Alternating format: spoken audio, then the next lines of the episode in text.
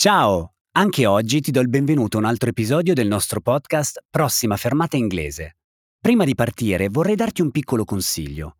Ascolta l'episodio una prima volta per capire il senso della storia e poi riascoltalo con la trascrizione davanti. Il testo ti aiuterà a capire parole e frasi che ti sono sfuggite durante l'ascolto. Trovi la trascrizione sul sito www.babbel.com/podcasts. Oggi ci aspettano ben due mete. Prima faremo una fermata nel gelido Wisconsin, nel nord degli Stati Uniti, e poi voleremo fino alla costa occidentale, nella soleggiata California. Bene, allacciamo le cinture e partiamo.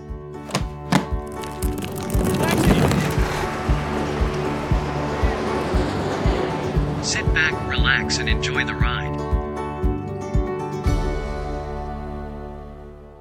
Sono Emanuele e in questo podcast ti porterò con me in un viaggio virtuale. In ogni episodio ascolteremo insieme un racconto proveniente dal mondo anglofono. Ti darò qualche informazione sul contesto oppure delle piccole dritte sulla lingua, ad esempio su un tema grammaticale.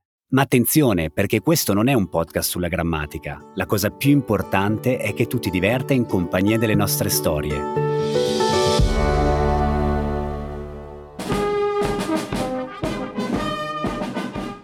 Oggi Ted ci racconterà una storia che risale a quando suonava il tamburo in una marching band, una banda musicale. When I was 18 years old, I started to study at the University of Wisconsin Madison. I studied German for four years, but I also played bass drum in the marching band. Many universities in the States have marching bands. They usually perform at sporting events like football games and are a big part of the atmosphere on game day.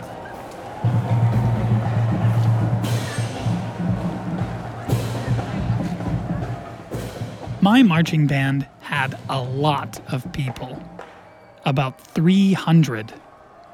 We had trumpets, trombones, tubas, clarinets, and the best, of course, drums. From August to January, we practiced for three hours each day.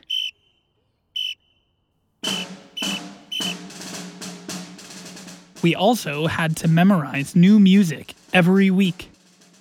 And every Saturday, we played in the stadium for the football game.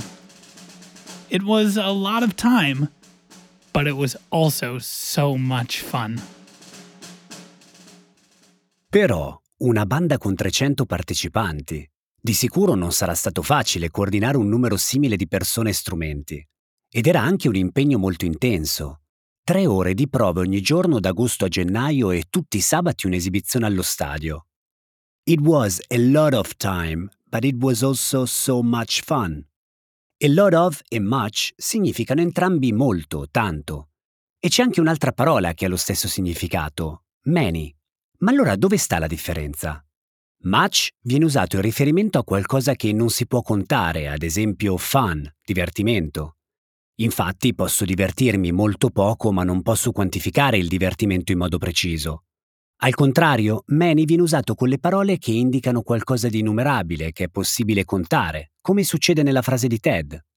Many universities in the United States have marching bands. E lot of, invece, è praticamente un jolly che può essere utilizzato sia con i nomi numerabili, cioè che si possono contare, che con quelli non numerabili. Infatti, le espressioni a lot of fun e a lot of universities sono entrambe corrette. In college football, teams can go to a bowl game if they win enough games during the season. Bowl games are kind of like the Super Bowl, but there are many different ones. Some have funny names like the Orange Bowl, the Sugar Bowl, and the Fiesta Bowl. But the oldest and most famous is called the Rose Bowl. It takes place in Pasadena, California, every January. When the team goes to a bowl game, the band goes too. I was really lucky when I was in the marching band. I had the chance to go to the Rose Bowl. Not one time, not two times, but three times. For free. I'll tell you about the first time we went in 2011.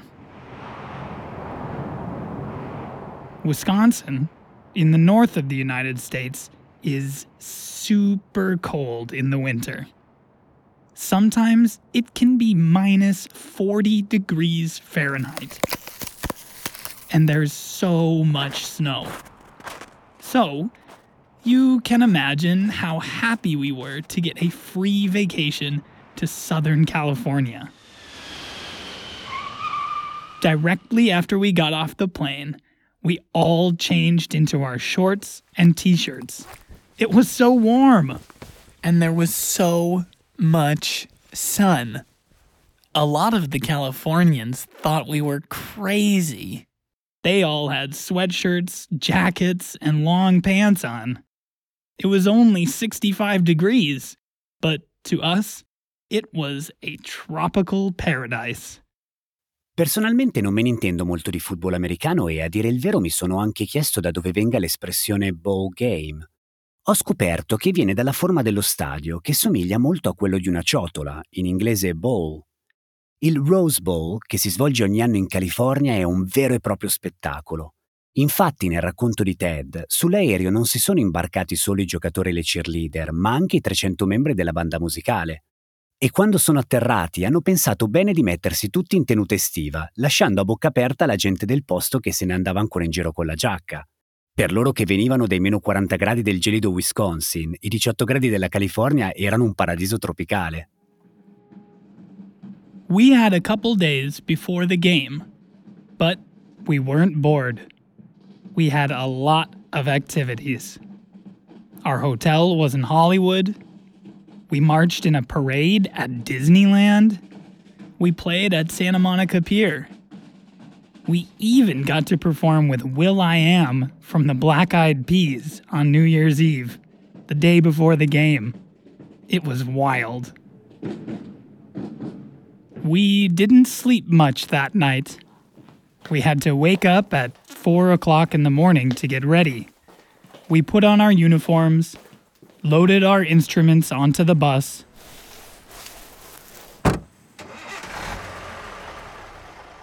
and drove from Hollywood to Pasadena. The first and most difficult event of the day was the Rose Parade. The parade is five and a half miles long. My bass drum was about 45 pounds. And the weather that day was really hot, about 80 degrees at 8 a.m. And my uniform was made of wool. This would not be easy. For the next three hours, we marched and played and marched and played and marched and played. We drank so many bottles of water and we sweat so much. Finally, the parade was finished. We had a short time to eat something and relax. Then, it was time to go into the stadium. Certo che 9 km con un tamburo di 20 kg e un clima già torrido dalle 8 del mattino deve essere stato come correre una maratona. Inoltre Ted mi ha raccontato che la Rose Parade si svolge ogni anno dal 1890 e accanto alle diverse bande sfilano anche numerosi carri allegorici con tanti fiori colorati. Ho cercato delle foto in internet e devo dire che mi sembra una manifestazione veramente molto suggestiva.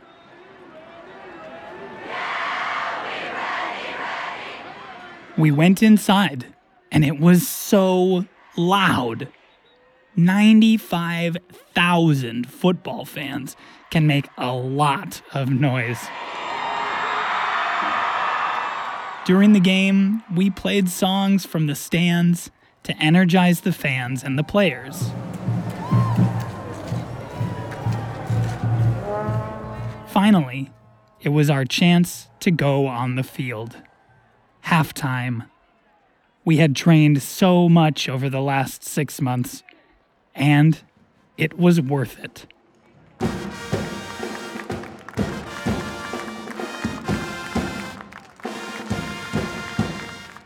The show was perfect. Every turn, every note, all perfect.